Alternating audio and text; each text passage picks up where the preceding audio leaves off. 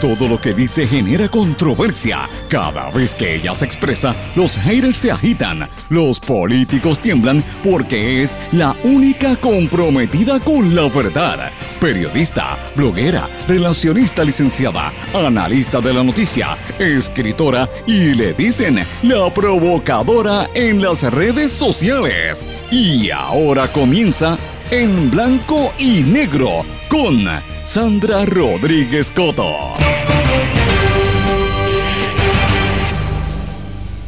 Planchan contrato del Plan Vital sin transparencia. Afectará a proveedores de salud. Bienvenidos a su programa En Blanco y Negro con Sandra. Para hoy martes 22 de noviembre de 2022, les saluda Sandra Rodríguez Coto.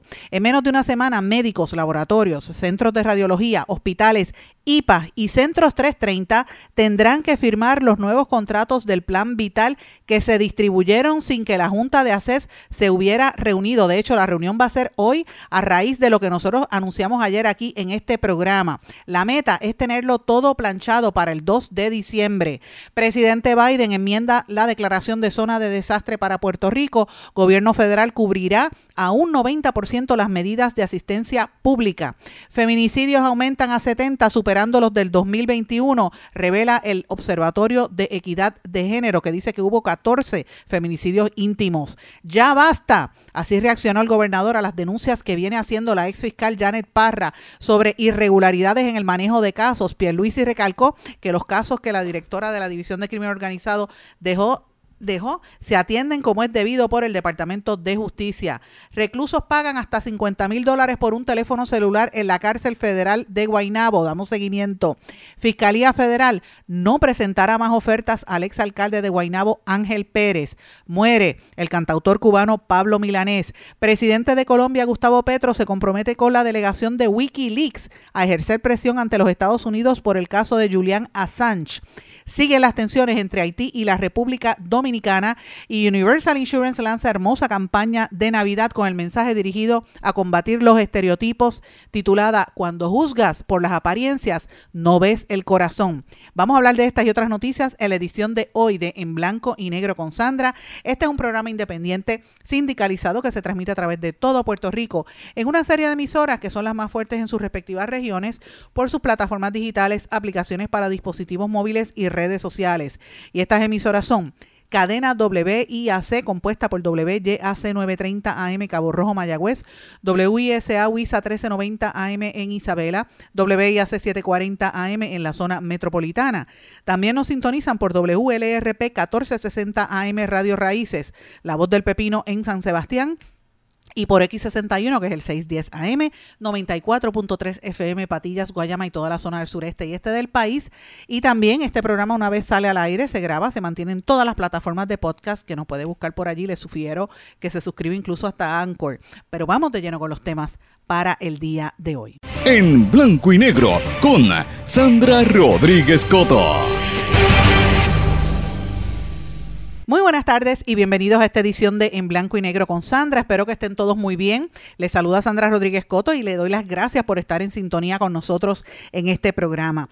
Quiero comenzar con una noticia, como le dije en los titulares, vieron que venimos con muchas informaciones para la edición de hoy, pero tengo que comenzar con el tema de salud, que todos ustedes saben es un tema que nosotros hemos venido trabajando muy duro en los últimos años, desde incluso antes de la pandemia, cuando investigamos las irregularidades en el Departamento de Salud, muchas de las cuales, ¿verdad?, taparon y quedaron en nada en las pesquisas que hizo el FEI y que hizo el Departamento de Justicia, y que todavía estamos esperando a ver si los federales actúan, pero andan con pies de plomo.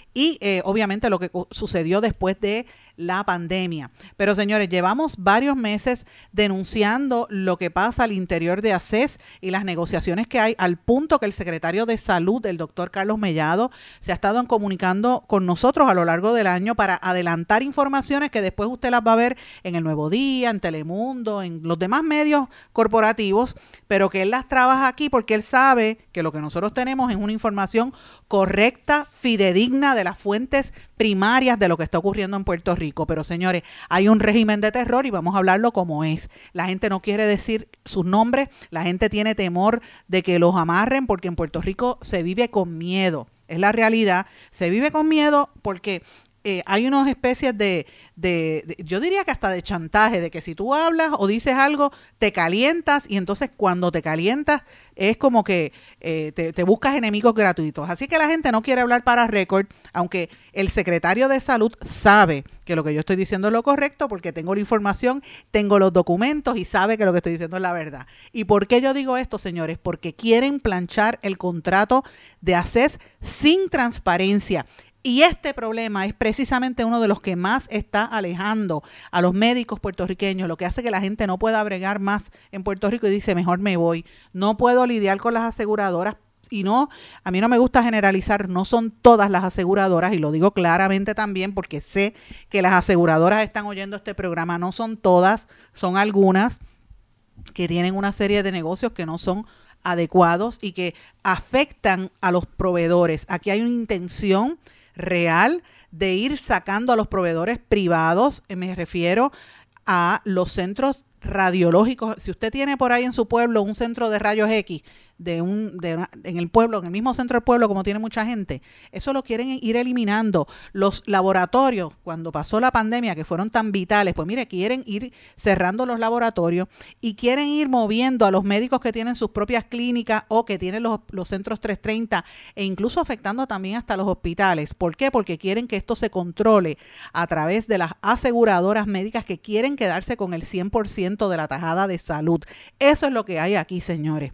En menos de una semana, médicos, laboratorios, centros de radiología, hospitales, IPA y Centro 330 van a tener que firmar los nuevos contratos del Plan Vital que se distribuyeron sin que la Junta de ACES se hubiera reunido, porque la meta es tenerlo todo listo y planchado para el 2 de diciembre. Señores, después que nosotros hicimos las expresiones ayer en este programa, salieron rápido a correr para citar a la Junta de ACES porque se supo que ya se habían repartido los contratos. Señores, nosotros tenemos varios contratos en nuestro poder y hemos publicado en las plataformas el documento, porque yo no hablo sin documento, yo hablo con la evidencia está ahí. Planchan el Plan Vital para el 2023 sin transparencia. Ese es el problema que hay aquí. La estrategia es sencilla, forzar a que todos estos sectores firmen estos voluminosos contratos con las aseguradoras Triple S, MMM, First Medical y Menonita para manejar el plan de salud del gobierno, como hacen todos los años. Y este plan es importante porque cubre a una tercera parte de la población puertorriqueña, estimada entre 1.2 y 1.5 millones de personas, si incluyes a los de plan platino. Y esto aplica, como dije, a casi una tercera parte de la población. La meta es que entre el 2 y 3 de diciembre el gobierno pueda tener una conferencia de prensa anunciando que todos los problemas del sistema de salud se resolvieron y que todo está bien, y que me desmienta el secretario de Salud, si esto es falso lo que yo estoy diciendo, que él sabe que yo estoy diciendo la verdad. El asunto, y que conteste, porque estoy llamándolo, yo no sé qué le pasa al doctor Mellado, parece que le dijeron no hable y está callado, ¿no? Y él siempre me contesta hasta su celular privado, que esa parte me está bien extraña, pero bueno, vamos a continuar con la información. El asunto es que la falta de transparencia y las muchas lagunas que persisten es lo que está provocando la inestabilidad y el nerviosismo que hay en la industria, proveedores médicos, laboratorios y otros entrevistados que, como dije, no se atreven a hablar porque tienen miedo, quieren evitar represalias y porque están en la parte más importante de la negociación, se aprestan a firmar contratos. Aseguran que la falta de transparencia es lo que impera y los documentos revisados demuestran que eso es lo que está ocurriendo. Hoy cuando finalmente la Junta de Directores de ACES tiene pautada una reunión para finiquitar este proceso. La reunión se coordinó después de que ayer en este programa en Blanco y Negro con Sandra denunciamos las incongruencias y las lagunas existentes en los documentos que están dando para firmar. El temor principal entre los sectores de la industria es que se sigan desplazando los proveedores para que las mismas aseguradoras se conviertan entonces en plan médico y en proveedor, porque la idea es ir empujando para ellos quedarse con el sector. Recuerden que el gobierno ha dicho que va a enfatizar cuánto dinero se van a ganar las aseguradoras y no se permite, es ilegal que las aseguradoras sean plan médico y sean proveedor, y esto es ilegal según el contrato. Para que usted tenga una idea, En la sección 1.6.3.5, página 17 del contrato del Plan Vital 2023 de ACES con los proveedores, dice lo siguiente, y esto es una traducción porque el contrato fue escrito en inglés.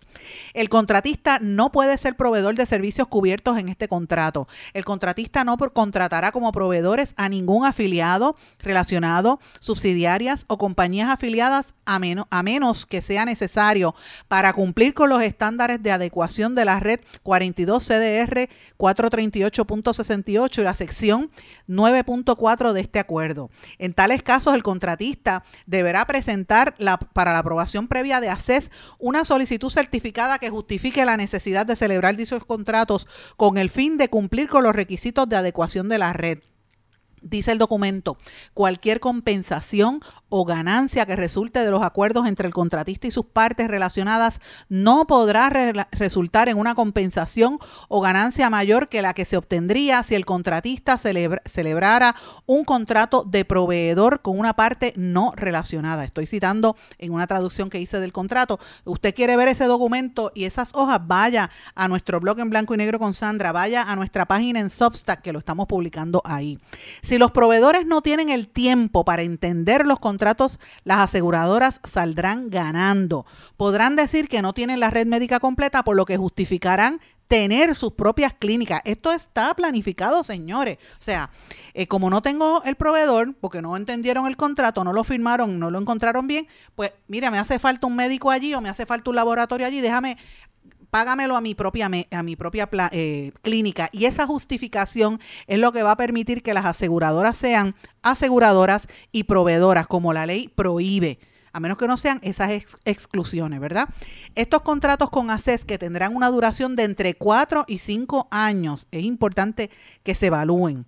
Proveedores que han conversado con nosotros sostienen que como esta es una semana corta, la Semana de Acción de Gracias, ya muchas personas se han ido de viaje, es prácticamente imposible entender el detalle de estos documentos y consultarlo con expertos o más que nada hacer todas las preguntas habidas y por haber para que en 4 días puedan entender esos voluminosos contratos, poder coordinar reuniones con las aseguradoras para acordar negociaciones de nuevas estipulaciones, que fueron los que prometió públicamente en este programa hace meses el secretario de Salud, el doctor Carlos Mellado. Entre esos acuerdos se obliga a que se pague $18 a los médicos, $80 y hasta $100 a los especialistas y se les suba el pago a los hospitales.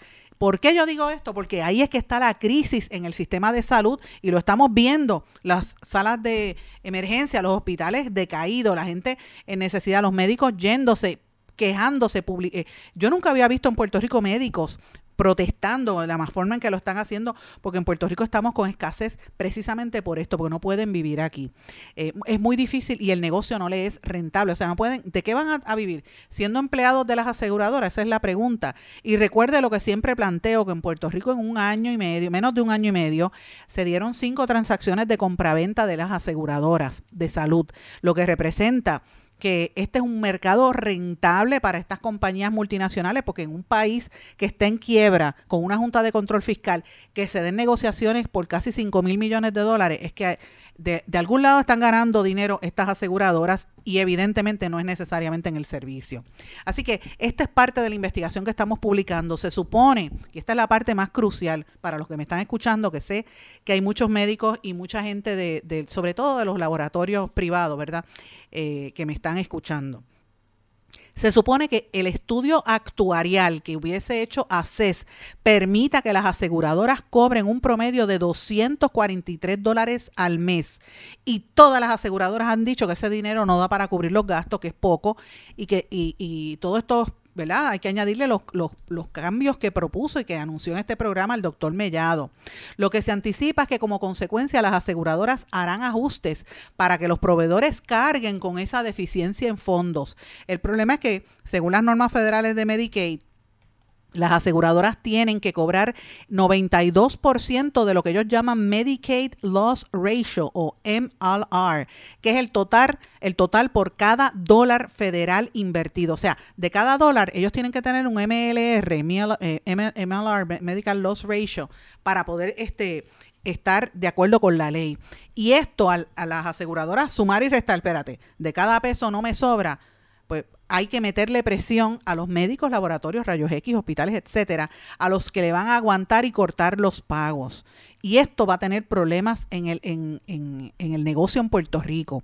Se supone que de cada dólar en fondos federales, 92 centavos tienen que ir directos a gastos médicos y solamente para las aseguradoras era un 8%, de los cuales aproximadamente 6% es para gastos administrativos y 2% en ganancia. El problema es que al haber menos dinero disponible para ese servicio, o sea, menos dinero disponible para proveer ese 92% de servicio, hace que el riesgo sea mayor porque crea una presión en los proveedores, que son los que terminan asumiendo las pérdidas. Las aseguradoras atrasan pagos, comienzan las denegaciones de servicio y se retienen pagos porque no van a perder ese 8% de ganancia que tienen asegurada desde el principio. Este es el problema que ha provocado la fuga de médicos. Precisamente, esto que les estoy diciendo, yo llevo meses anunciándolo en este programa, alertándolo, porque fue una queja que se levantó en ACES en el año 2018, cuando en aquel momento la administradora de esa agencia era Angie Ávila, y que ella seguía estrictamente el modelo que había impuesto la administración de Ricardo Rosselló bajo la empresa contratista BDE que dirigía Alberto Velázquez Piñol. Como todo Puerto Rico sabe, en aquel momento, en el año 2018, Angie Ávila, Velázquez Piñol y otros, incluyendo a la secretaria de Educación Julia Keleher, todos fueron arrestados en un operativo federal a la misma vez por corrupción. Julia Keleher la procesaron 6 meses en su casa y ahora va a hacer un libro de, anunció la semana pasada que va a hacer un libro de que ella es la víctima. Mientras tanto, a pesar de todo lo que ha sucedido, el caso de ACES no se ha movido desde el 2018. Yo he estado haciendo acercamientos a todos los sectores, incluyendo a Velázquez Piñol, que está precisamente está sólido, o sea, no permiten acceso. Yo sé que Angie Ávila quiere darnos una entrevista, pero no tiene la autorización de los abogados federales. Tan pronto ella esté lista, lo vamos a hablar aquí en este programa, porque ya lo dijo, ¿verdad? Pues estamos esperando a eso ahora. ¿Qué es lo que pasa si desde el año 2018 se sabía que había un problema con el pago a los proveedores que iba ¿verdad?, a provocar un colapso en el sistema de salud? Pues, señores, esto es increíble, porque ¿cómo es posible que no se hubiese hecho nada, verdad? Desde el 2018, Angie Ávila, que lo que hacía era seguir las normas que le decía su contratista, porque era el que mandaban de Fortaleza, Velázquez Piñol, ellos hicieron caso omiso a los reclamos de los proveedores. Desde el 2018 hasta entonces se ha mantenido el mismo sistema. Cuando entró Jorge Galva, muchas veces yo hablé de este tema en este programa, le pregunté a él y él lo mantuvo. Y al día de hoy, con Edna Marín, que es la que dirige, se mantuvo. Y esa deficiencia de ajuste de prima nunca se ha resuelto. Esto fue lo que llevó al secretario Mellado, al doctor Mellado, secretario de Salud, que es el presidente de la Junta de Directores de ACES, a decir que hay $1,000 millones para proveedores que solo ACES sabe dónde es que están. Porque él sabe que esto lo afectan, porque él es médico primario y él estaba afectado cuando era médico por esta misma circunstancia. En septiembre, Mellado prometió que le iba a pagar a los proveedores y todavía no lo han hecho, precisamente por estas negociaciones. Según varios de los entrevistados que están a la espera de una carta del regulador federal CMS para un waiver, están esperando que las aseguradoras paguen. Es en este proceso que se abren flancos de controversia, como el que ahora el Plan Vital tendrá que asumir de su presupuesto, lo que nosotros dijimos ayer aquí, que es el costo de los medicamentos para los pacientes HIV, porque esos fondos ellos dicen que liberalizarlo, y la realidad es que van a afectar a los pacientes de HIV. Y también es en esta controversia que surge el interés de que entren al ruedo a proveer servicio cadenas de farmacia como Walgreens y CVS, que todo el mundo sabe, a esto se oponen las farmacias de la comunidad, que son las que proveen el servicio a los pacientes del Plan Vital. La directora ejecutiva de ACES, Edna Marín, rara vez contesta preguntas de la prensa, ella sencillamente no ha querido hablar con este programa y solo concede entrevistas a medios que no indaguen en preguntas específicas. Y esto levanta una serie de interrogantes que yo las quiero plantear aquí con mucha seriedad. La primera, y como dije en el día de ayer, estoy repitiendo algunas de las que dije ayer, pero esto es extremadamente serio. ¿Qué rol, si alguno, ha tomado la Junta de Directores de ACES?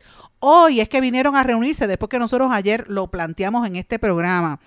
Hoy, después que ACES mandó los contratos a los proveedores, Ahora es que la Junta se va a reunir. Yo pregunto, ¿avaló la Junta de ACES este proceso? ¿Lo permitió que se distribuyeran los contratos antes de haberlos aprobado? Pregunto yo. ¿Dará tiempo para que los proveedores analicen esos voluminosos contratos en cuestión de días, porque esta semana es corta, antes de que el gobierno haga la rueda de prensa que tienen planificada para el 2 o 3 de diciembre, para decir que está todo bien? Pregunto yo. ¿Tienen el dinero para cubrir los aumentos anunciados por el doctor Mellado? ¿Presentarán el estudio actuarial con los fondos que incluyen todos esos aumentos que anunció el secretario? ¿Por qué el silencio de ACES sobre el hecho de que las aseguradoras siguen tratando de dar servicios directos a los pacientes de los planes Vital y de Platino a través de sus clínicas, lo cual es ilegal y no se permite en el contrato? ¿Lo va a prohibir ACES porque se supone que si es proveedor no puede ser plan médico, según dice la ley y el mismo contrato? ¿Lo va a prohibir ACES o lo va a seguir mirando para el otro lado? ¿Desplazarán las aseguradoras a los proveedores y se quedarán con el 100% de los fondos federales y estatales de salud? Esa es la pregunta básica, ¿sabe? El modelo ahora es totalmente y absolutamente dárselo a las aseguradoras. ¿Qué rol tiene, si alguno, el gobierno en esto? ¿Por qué se tardan tanto en reunirse para tomar estas decisiones? ¿Dónde están los $1,000 millones que se anunció que pagarían a los proveedores en septiembre? En eso está quedando mal el secretario de Salud. Él lo anunció aquí, ¿y dónde están los fondos? ¿Por qué la directora de ACES, Edna Marín, no niega categóricamente que las cadenas Walgreens y CVS no van a ser añadidas a la red de farmacia si ya la legislatura pasó un proyecto a estos efectos? ¿O es que Edna Marín está calladita para dejarlas entrar dentro de par de meses? Por exclusiones, como llaman. ¿Llegarán los fondos federales que espera el gobierno para diciembre o se va a ver otra vez afectado el plan de salud Vital? ¿Aprobó la Junta de ACES todas estas movidas sin haberse reunido? Señores, para que el que no sepa quién es la Junta de Directores de ACES, ya le dije que es presidida por el secretario Mellado, pero para que usted sepa quiénes son los que tienen que tomar esta decisión en Puerto Rico, que lo están haciendo sin transparencia al pueblo. Número uno, Marcos Vidal, que es el vicepresidente de ACES y representa al sector de las aseguradoras. Vidal venía de Triple S y de la Cruz Azul, lleva muchos años en la industria. Lo compone también el director de AFAF, Omar Marrero, que no ha dado cara en cuanto a esto. Esa junta también la compone el director de la OGP, Oficina de Gerencia de Presupuestos, Juan Blanco Urrutia. También es miembro el director de AMSCA, el doctor Carlos Rodríguez Mateo, el ex legislador Rodríguez Mateo, que maneja toda la parte de salud mental, que todo el mundo sabe que es un problema tan serio en Puerto Rico. Lo compone también el comisionado de seguros, Alexander Adams. El secretario de Hacienda, Francisco Páez, que no ha explicado ni esta boca es mía de esto que está pasando. Para todo lo demás le gusta salir en prensa, pero para esto, que representa a 1.5 millones de puertorriqueños, no dice ni la boca, ni pío, no dice nada, Páez, ni su componente de prensa. La doctora Sara López, que representa a los médicos primarios y proveedores. Domingo Nevares, el primo de Maga Nevares, la ex primera dama, que representa a las aseguradoras en esa junta. Lilian Rodríguez Capó, representante del interés público, y el doctor Jorge Gés como representante de los proveedores, porque él está en la asociación de IPA. Así que fíjense, todo el grupo de personas que compone la Junta de ACES y cómo esto no se ha dicho públicamente al país en momentos en que estamos ya en la cuerda floja, ¿verdad? Como estamos cerrando el año, la gente está loca por irse a festejar y no se da cuenta del caos que va a pasar aquí a partir de enero y cómo se van a afectar los servicios médicos a 1.3 millones de personas. Yo estoy haciendo estas preguntas y estoy exigiendo respuestas. Secretario, conteste. ¿Qué está pasando? ¿Por qué se distribuyeron esos contratos sin haberse reunido la Junta? Mis amigos, tenemos más información, así que estén pendientes a lo que vamos a estar revelando aquí en los próximos días. Tengo que hacer una pausa. Cuando regrese, venimos con las otras noticias que están ocurriendo importantes aquí en Puerto Rico, que se relacionan al tema de salud. De hecho, déjeme decir esto brevemente. Parte de lo que está pasando aquí, que provoca que los médicos y los proveedores se vayan, pero sobre todo los médicos, es que por un lado no tienen certificación para poder estudiar medicina en Puerto Rico, cuando tienen que ir a hacer ya la residencia, como ellos le llaman. Y por otro, cuando finalmente se salen, ¿verdad?, de la universidad con millones de dólares, miles de dólares en préstamos para poder echar para adelante. Entonces tienen que ser empleados de las aseguradoras porque no les da para montar su propia oficina. Ese es el problema, eso es lo que está provocando que tantos jóvenes se vayan. Y eso es un problema de salud pública porque no tenemos médicos suficientes. Usted vaya a pedir una cita para que usted vea cuándo es que le dan la cita de aquí a 6 meses a un especialista. Y eso es en planes privados, imagínense los públicos. Y esto pues lo hay que añadirlo en un momento donde precisamente la Middle States, que es la agencia acreditadora que había estado evaluando el incumplimiento en el recinto de ciencias médicas, dice que ya están en cumplimiento y que están cumpliendo todos los estándares y requisitos de acreditación, lo cual es una buena noticia porque removió la advertencia que pesaba desde inicios de este año sobre esta institución. Y esto, miren, una de cal y una de arena. Cuando digo algo que está mal, como está pasando en ACES, tengo que felicitar al presidente de la Universidad de Puerto Rico porque se movieron para el entuerto que dejó Segundo Rodríguez Quilinchini y todos los que estaban en ciencias médicas, que se fueron y le dejaron el tostón al que viniera después. El presidente del UPR, Luis Ferrau, por lo menos se movió y es una buena noticia en ese sentido para Puerto Rico. Tengo que hacer una pausa. Cuando regrese vengo con noticias más importantes y el resto de los temas para el día de hoy. No se retiren, el análisis y la controversia continúa en breve, en Blanco y Negro, con Sandra Rodríguez Coto.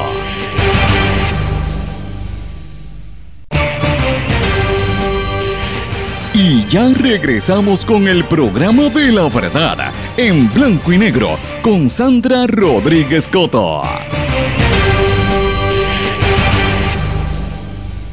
Y regresamos en Blanco y Negro con Sandra. El gobierno federal cubrirá a un 90% las medidas de asistencia pública durante los primeros 5 días de una emergencia. Señores, estos son buenas noticias. Presidente Biden enmendó la declaración de zona de desastre para Puerto Rico y esto pues permite que el gobierno cubra hasta un 90% ya que no estaban financiadas a un 100%.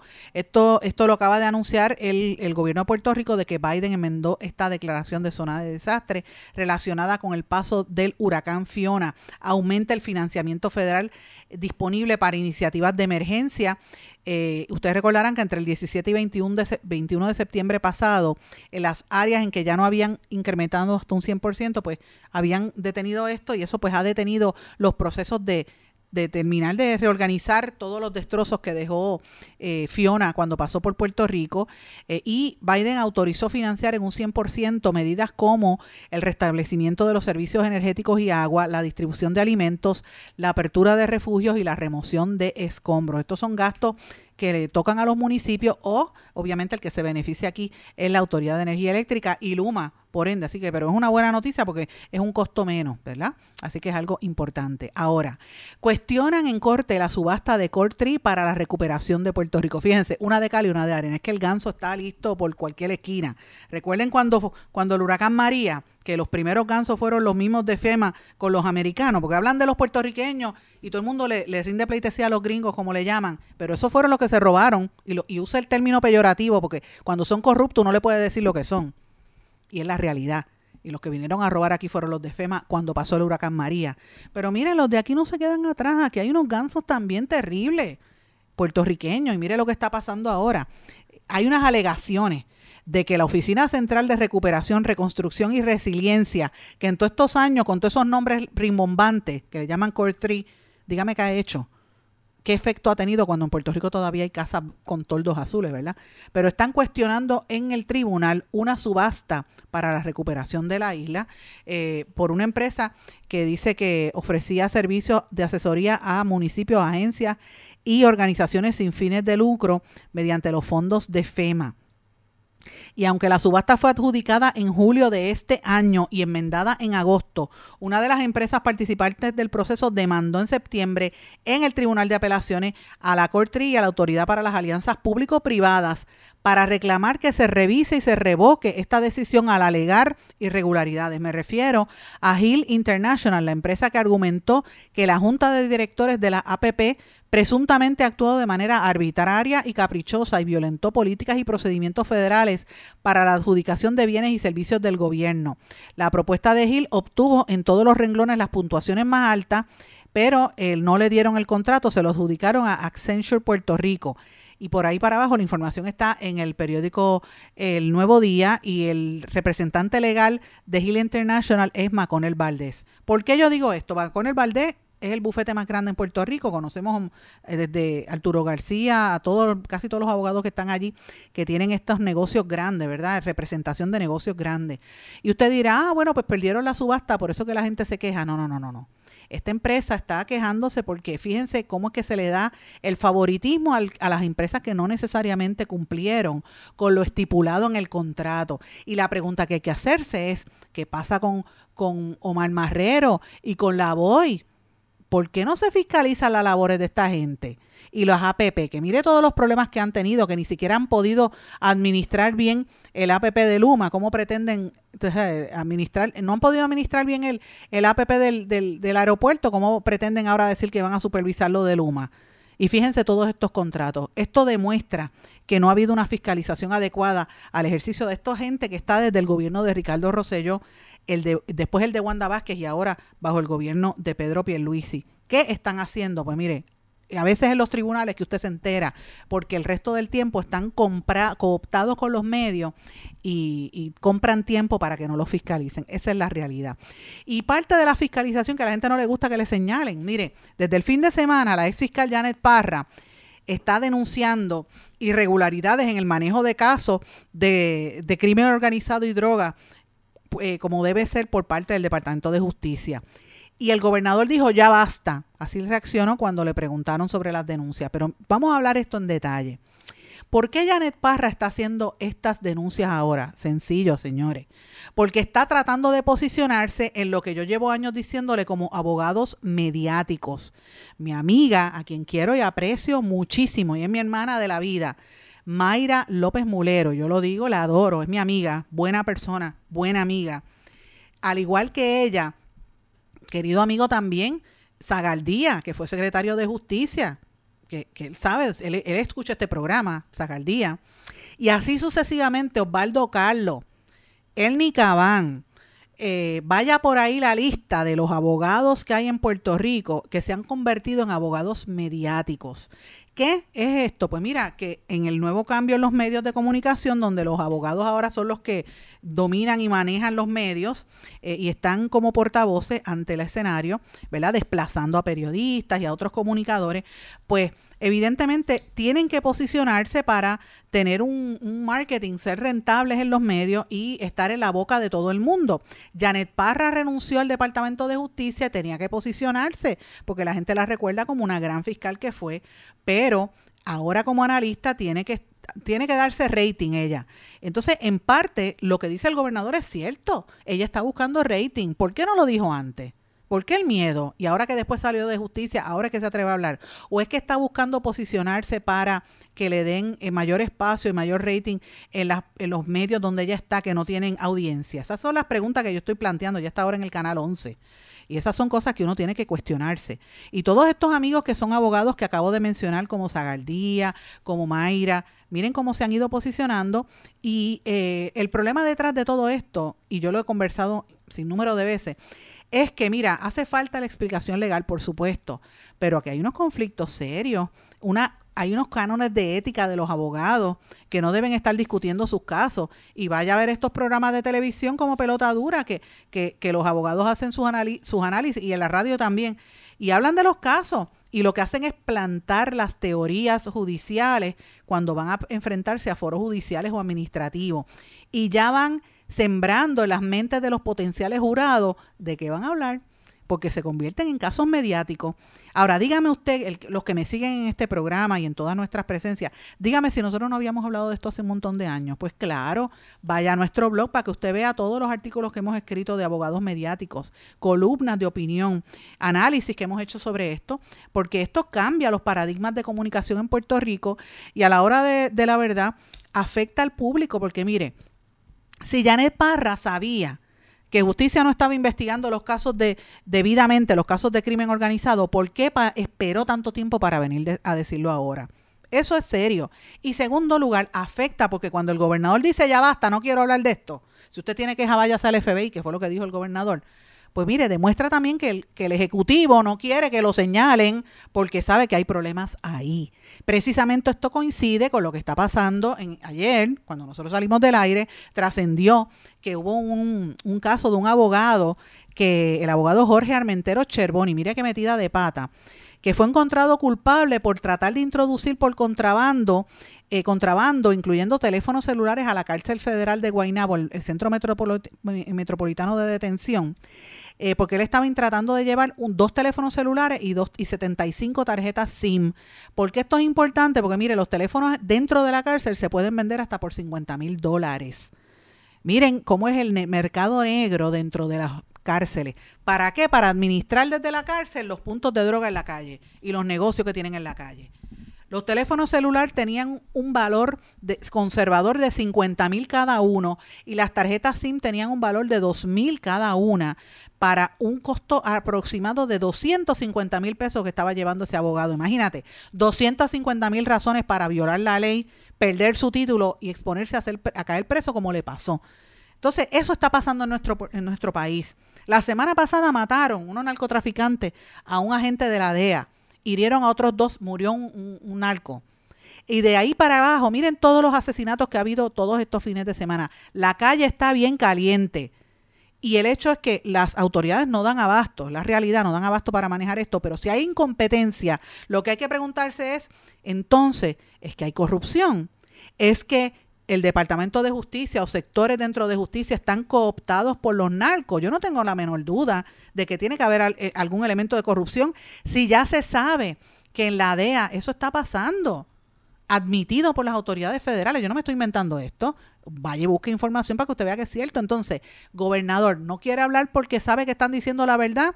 ¿O porque no quiere buscarse problemas? ¿O es que están protegiendo a alguien? Estas son preguntas que hay que plantearnos y nosotros como ciudadanos tenemos que hacernos estas preguntas, porque cuando surgen estas situaciones, más allá de la discusión del caso mediático, si el abogado está discutiendo el caso en la radio o en la televisión, hay otras cosas pasando que son igual de importantes y que tienen que ver con la salud y la seguridad del ciudadano, que confía en sus instituciones y cuando viene a la hora de ver si usted tiene dinero o padrino, pues mire, usted sale bien en la cárcel. Si no, se fastidia y tiene que ir para adentro. Los pobres van para la cárcel porque no tienen la oportunidad o tienen que llegar a acuerdos como hacen a nivel federal. Y precisamente hablando a nivel federal, quiero traer este otro tema. El fiscal Scott Anderson indicó tajantemente a la defensa del exalcalde de Guaynabo, Ángel Pérez, que el Ministerio Público no presentará más ofertas de acuerdos para que se declare culpable en el caso por corrupción que enfrenta en la esfera federal. El licenciado Barlo Carlos, que como digo, discute los casos públicamente, se mostró esperanzado de que la Fiscalía produjera un tercer documento luego de que su cliente rechazó las propuestas anteriores. Yo tengo que decir, yo conozco a Ángel Pérez desde mi niñez, porque soy de Guaynabo, todo el mundo que escucha este programa sabe que yo soy de Guaynabo, y a Ángel lo cuidaba su abuela en la misma calle, en la misma urbanización donde yo vivía con mis hermanos, y la abuela no lo dejaba salir al patio cuando mis hermanos éramos chiquitos, él siempre se quedaba en el balcón, y los nenes estaban en la calle, antes que los niños iban a la calle, nosotros nos criamos, ¿verdad?, jugando. Yo veía a mis hermanos, que eran casi todos varones los que vivían allí, en esa zona. Así que yo conozco a Ángel Pérez desde que era niño. Después se metió a la política cuando estaba con el alcalde Héctor O'Neill, que los reclutó junto a Carmelo Ríos y a otros jóvenes, y los metió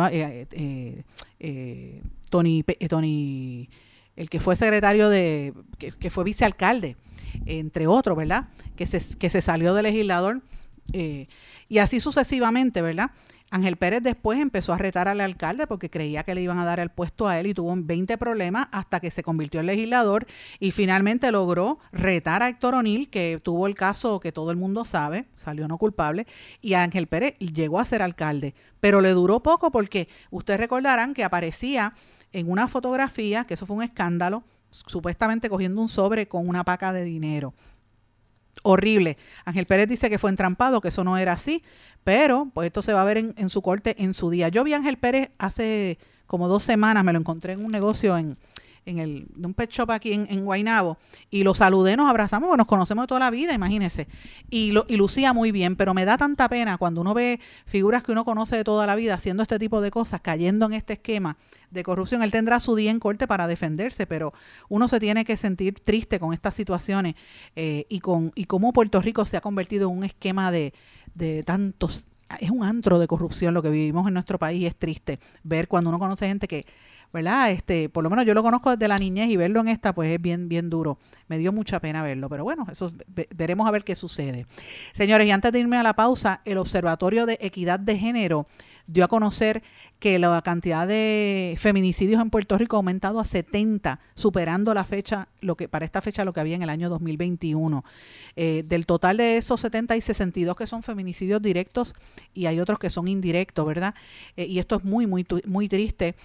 Obviamente uno tiene que ponerse a pensar hasta dónde llega el nivel de violencia en nuestro país para que estas situaciones sigan ocurriendo. Tengo que hacer una pausa. Cuando regresemos, venimos con noticias internacionales y locales. Regresamos enseguida. No se retiren. El análisis y la controversia continúa en breve, en Blanco y Negro, con Sandra Rodríguez Coto. En mi pueblo se chinchorrea bien duro. Aquí me cubre mi plan médico, y en tu pueblo también. En mi pueblo es donde tenemos las mejores vistas. Aquí cubre mi plan médico, y en el tuyo también. En mi pueblo se goza de verdad. Aquí me cubre mi plan, y en tu pueblo también. Plan de salud Menonita, en todo Puerto Rico. El plan médico que te cubre con una extensa red de médicos, especialistas y laboratorios. Además, te cubre en el hospital de tu preferencia en cualquier lugar de Puerto Rico. Plan de salud Menonita. Pero tú sabes cómo es esto, que te lo habla de la velanza. A ti nada más te quiero, a ti nada más. A ti nada más te quiero, poingar, poingar. Que no se te olvide, no te vayas a olvidar. Márcalo, márcalo, yo quiero poingar. Ana, muchacho. Te quiero, a ti nada más. Mira, márcalo sin miedo. Te quiero, poingar, poingar. A ti nada más te quiero. Yo quiero poingar. Quítese el dolor de cabeza con sus obligaciones de contabilidad con los servicios que presta Villalba y Villalba Company. Directo, personal y con sensibilidad humana. Lo que se busca es un verdadero asesor de contabilidad para todo tipo de servicio de contabilidad, pago de IBU, pago de nómina, informes trimestrales y anuales y otros. Ofrecen servicio directo personalizado. Villalba y Villalba Company. Para orientaciones, su teléfono el 939-336-5774, 939-336-5774. 5774. Y ya regresamos con el programa de la verdad, en Blanco y Negro, con Sandra Rodríguez Coto.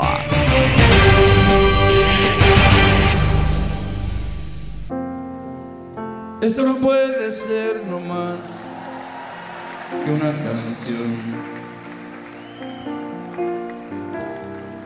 Quisiera fuera una declaración de amor romántica, sin reparar en formas tan leves que pongan freno a lo que siento ahora raudales. Esa voz que ustedes escuchan, inconfundible, Pablo Milanés. Me encanta.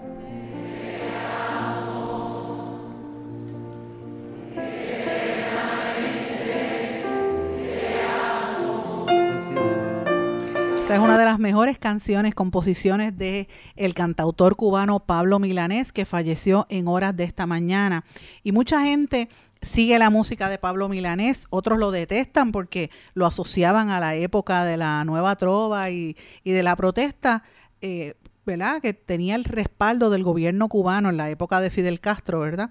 Pero ciertamente era y es uno de los máximos compositores y cantautores latinoamericanos, eso no queda la menor duda. Y toda su música, si usted analiza bien la música de Pablo Milanés, es romántica, es música romántica.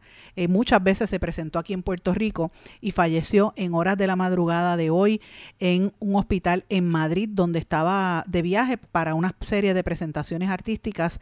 Tenía 79 años de edad. Él había sido hospitalizado el pasado 13 de noviembre en España, donde vivía desde el año 2017 para recibir tratamiento porque él tenía una especie de cáncer que se había agravado en los últimos meses.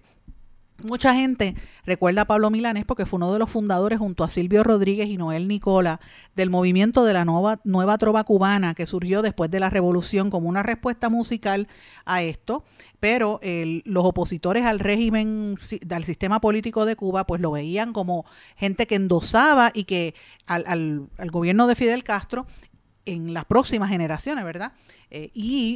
Tanto Silvio Rodríguez como Pablo Milanés eran parte del Comité Central del Gobierno Cubano. Así que para los opositores al sistema cubano eran enemigos, ¿verdad? Para los que favorecían esto, pues no, eran todo lo contrario. Ellos estaban en ese miembro, en el Comité Central. Y yo tengo que decirles que pues los conocí a ambos porque tuve la oportunidad hace muchos años de vivir en Cuba, yo lo he dicho públicamente, de viajar constantemente.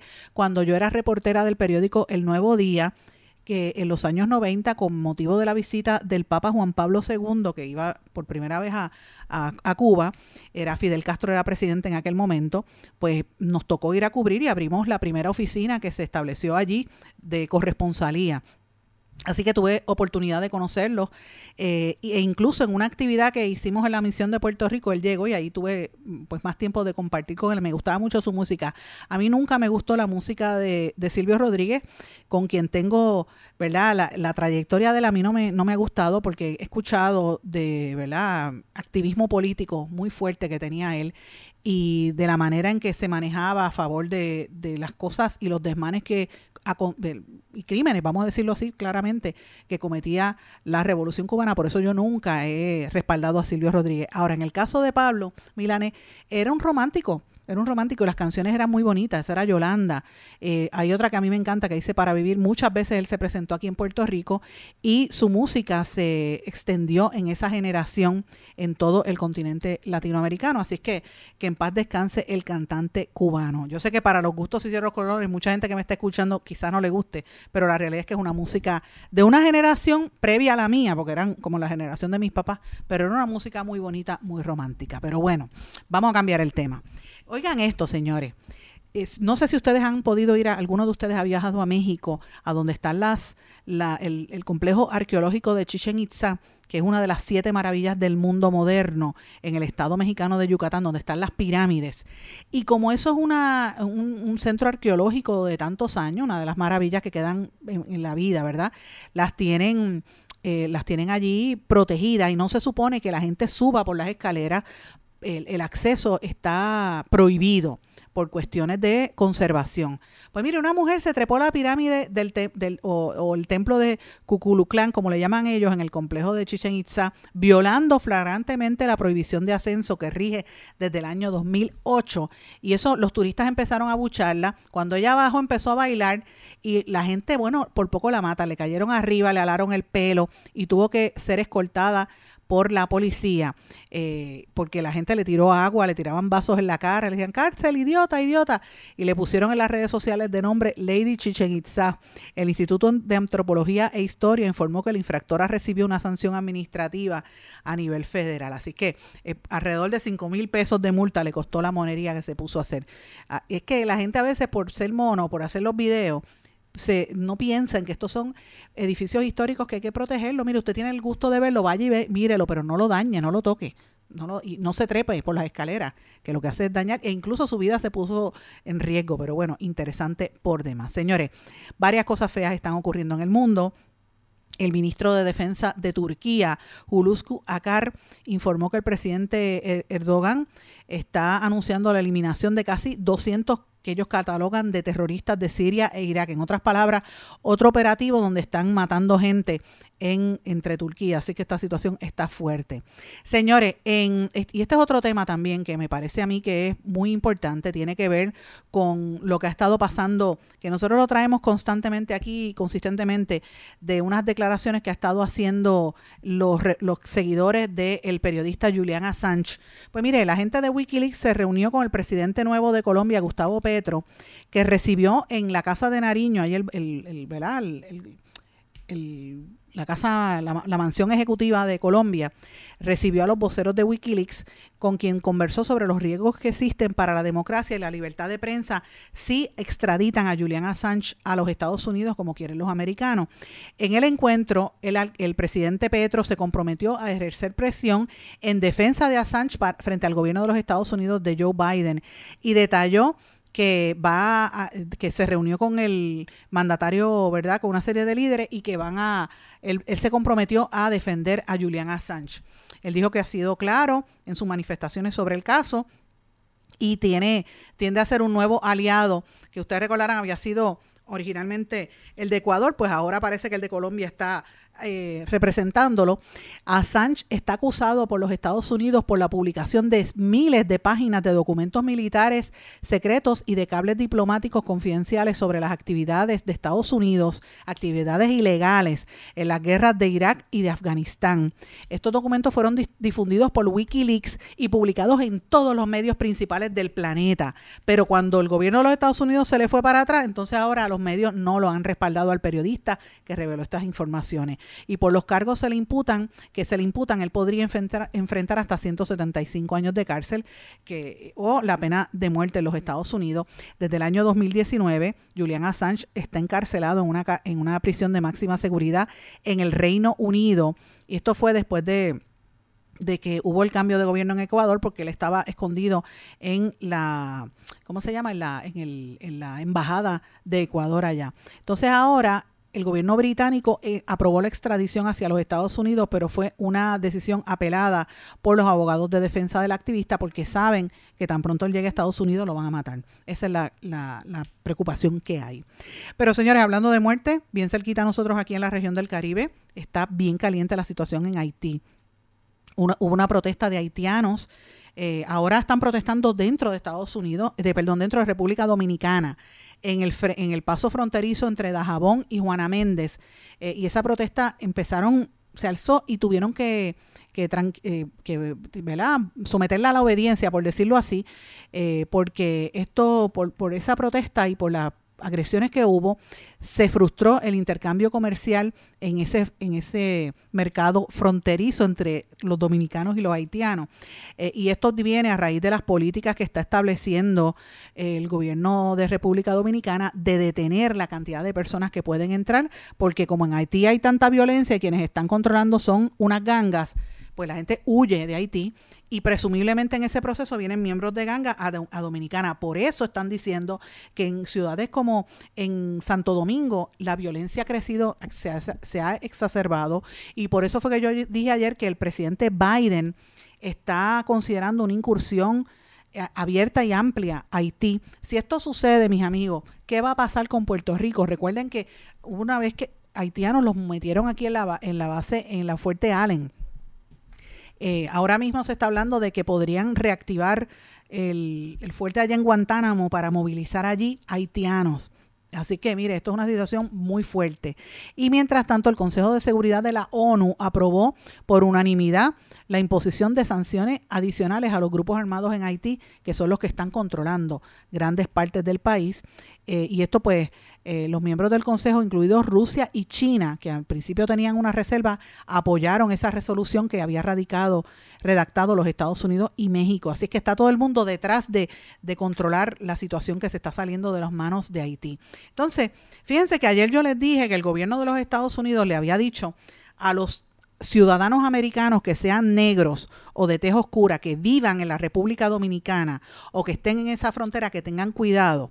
Ustedes recordarán que eso lo dijo el gobierno de Estados Unidos, porque hay muchos dominicanos incluso o descendientes de dominicanos que tienen la ciudadanía americana, pero están trabajando en esa zona, y dijo tienen que irse, el embajador dijo tienen que irse porque la situación está bien álgida, y eso ha provocado un problema bien grande en la República Dominicana. Hay un rechazo general a esa expresión de los Estados Unidos, porque Estados Unidos incluso está criticando las deportaciones, y la Dirección General de Migración Dominicana dice que los americanos no tienen que estar metiéndose allí, y acusaron a los americanos de racistas contra los dominicanos. Pero es fuerte porque mes por mes están deportando entre 15.000 a 17.000 haitianos, los llevan para atrás. Imagínense cuánto de esa gente está entrando y llega acá a Puerto Rico. Pues mire, es una crisis lo que se está viviendo allí.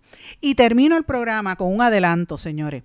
Ustedes saben que la semana pasada le dimos muy duro a lo que estaba ocurriendo noticiosamente con el caso de Donald Guerrero, el exministro de Hacienda dominicano, que tiene negocios aquí en Puerto Rico con el dealer Autogermana, y fue demandado por su socio puertorriqueño, lo demandó allá en la República Dominicana, alegando que estaba ocultando capital, y él contrademandó al socio en República Dominicana diciendo que era falso, ¿verdad? Es un problema porque a él se le imputan estar robándole dinero al gobierno dominicano para lavarlo en el exterior, presumiblemente en Puerto Rico, y aquí nadie en Puerto Rico quiere tocar este tema. Pues señores, esto es parte de una serie de investigaciones que está realizando la Procuraduría Especializada en la Corrupción, en la Persecución de la Corrupción Administrativa Dominicana. Y ellos han hecho, yo les he explicado a ustedes una serie de operativos. Tienen el operativo Antipulpo, que fue el primero, el que originó todo esto, por el cual hay una serie de personas apresadas, incluyendo a dos hermanos del expresidente Danilo Medina. Están en la cárcel. Imagínense que metan preso a hermanos de Pedro Pierluisi. ¿Usted se imagina el escándalo que sería en Puerto Rico? Pues miren lo mismo que está pasando allá con ese expresidente. Junto a esos hermanos, Alexis y Carmen Magalis, hay otros acusados. Y parte de esos 27 acusados en la operación Antipulpo no ha presentado conclusiones en el juicio preliminar, porque todavía se están acercando algunos de los imputados para tratar de llegar a acuerdos de colaboración con el gobierno dominicano. ¿Qué significa esto? Que ya la gente está cantando, va a empezar a cantar, pues para que no lo metan preso, van a empezar a delatar los otros. Esto se está poniendo bien feo y ese caso de corrupción toca la fibra más alta del gobierno dominicano y del exterior, porque tiene que ver con eso. Señores, así que esto es parte de lo que quiero adelantar, porque en las próximas semanas va a haber noticias por allí.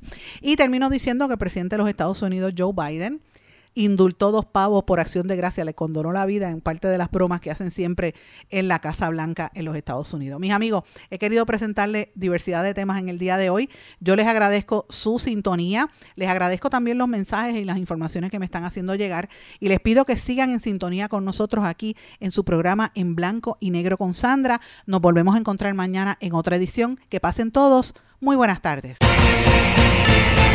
¿Se quedó con ganas de más? Busque a Sandra Rodríguez Coto en las redes sociales o acceda a enblancoynegro.blogspot.com, porque a la hora de decir la verdad, solo hay una persona en la cual se puede confiar.